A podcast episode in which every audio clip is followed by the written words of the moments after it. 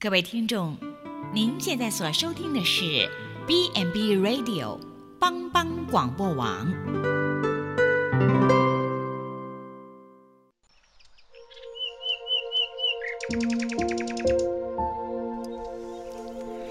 一日之计在于晨，一天的开始，愿你有好心情面对每一件事。今天的能量就在普基早安咖啡。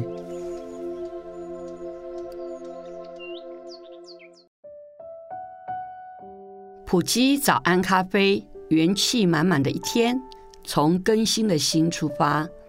大家平安，我是普里基督教医院鲁学蕙牧师。今天分享耶稣赐生命的粮。我们在生日时常听人说祝福的话，祝你健康长命百岁。倘若我们的身体是健康的，无疾病的忧虑，自然就能够活得长久。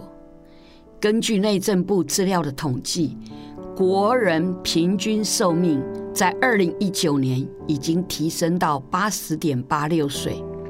饮食的选择和态度、体态、疾病都有相关，要先懂得培养选择食物的能力，知道如何从食物中获取不同的营养素，有健康。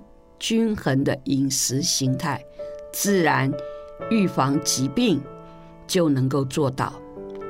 今天上帝祝福我们的话说：“耶稣说，我就是生命的粮，到我这里来的必定不饿，信我的永远不渴。”耶稣说：“我就是生命的粮，到我这里来的必定不饿，信我的永远不渴。”亲爱的朋友。人生需要三种粮食：第一是肉体的粮食，第二是精神的粮食，第三是心灵的粮食。耶稣说他是赐人生命的粮食，这个宣告让我们知道，基督供应了我们灵命的粮食，因生命从神而来。耶稣也说：“我是从天上降下来生命的粮，人若吃这个粮，就必永远活着。我所要赐的粮，就是我的肉，为世人生命所赐的。”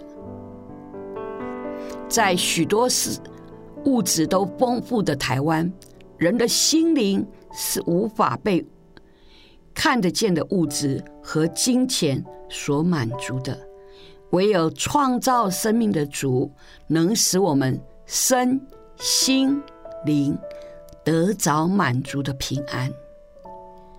奥古斯丁说：“上帝啊，人是你所造的，人只有回到你这里，心灵才得安息。”耶稣说：“我就是生命的粮，到我这里来的必定不饿。”信我的永远不可。在耶稣的应许里，满足了我们生命的两个需要：吃、喝。人有肉身的生命，有属灵的生命。肉身的生命需要物质的粮食，属灵的生命需要赐生命的神给我们粮食。人活着不单是靠食物。乃靠上帝口里所出的一切话。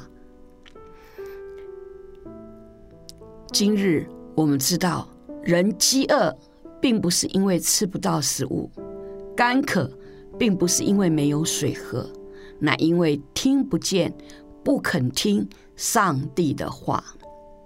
新的一天，愿我们从主的话得着饱足。耶稣赐我们生命的粮。因他使我们身心灵健康而满足，请我们一起来祷告。慈爱的主耶稣，请你进入我的心，做我生命的救主。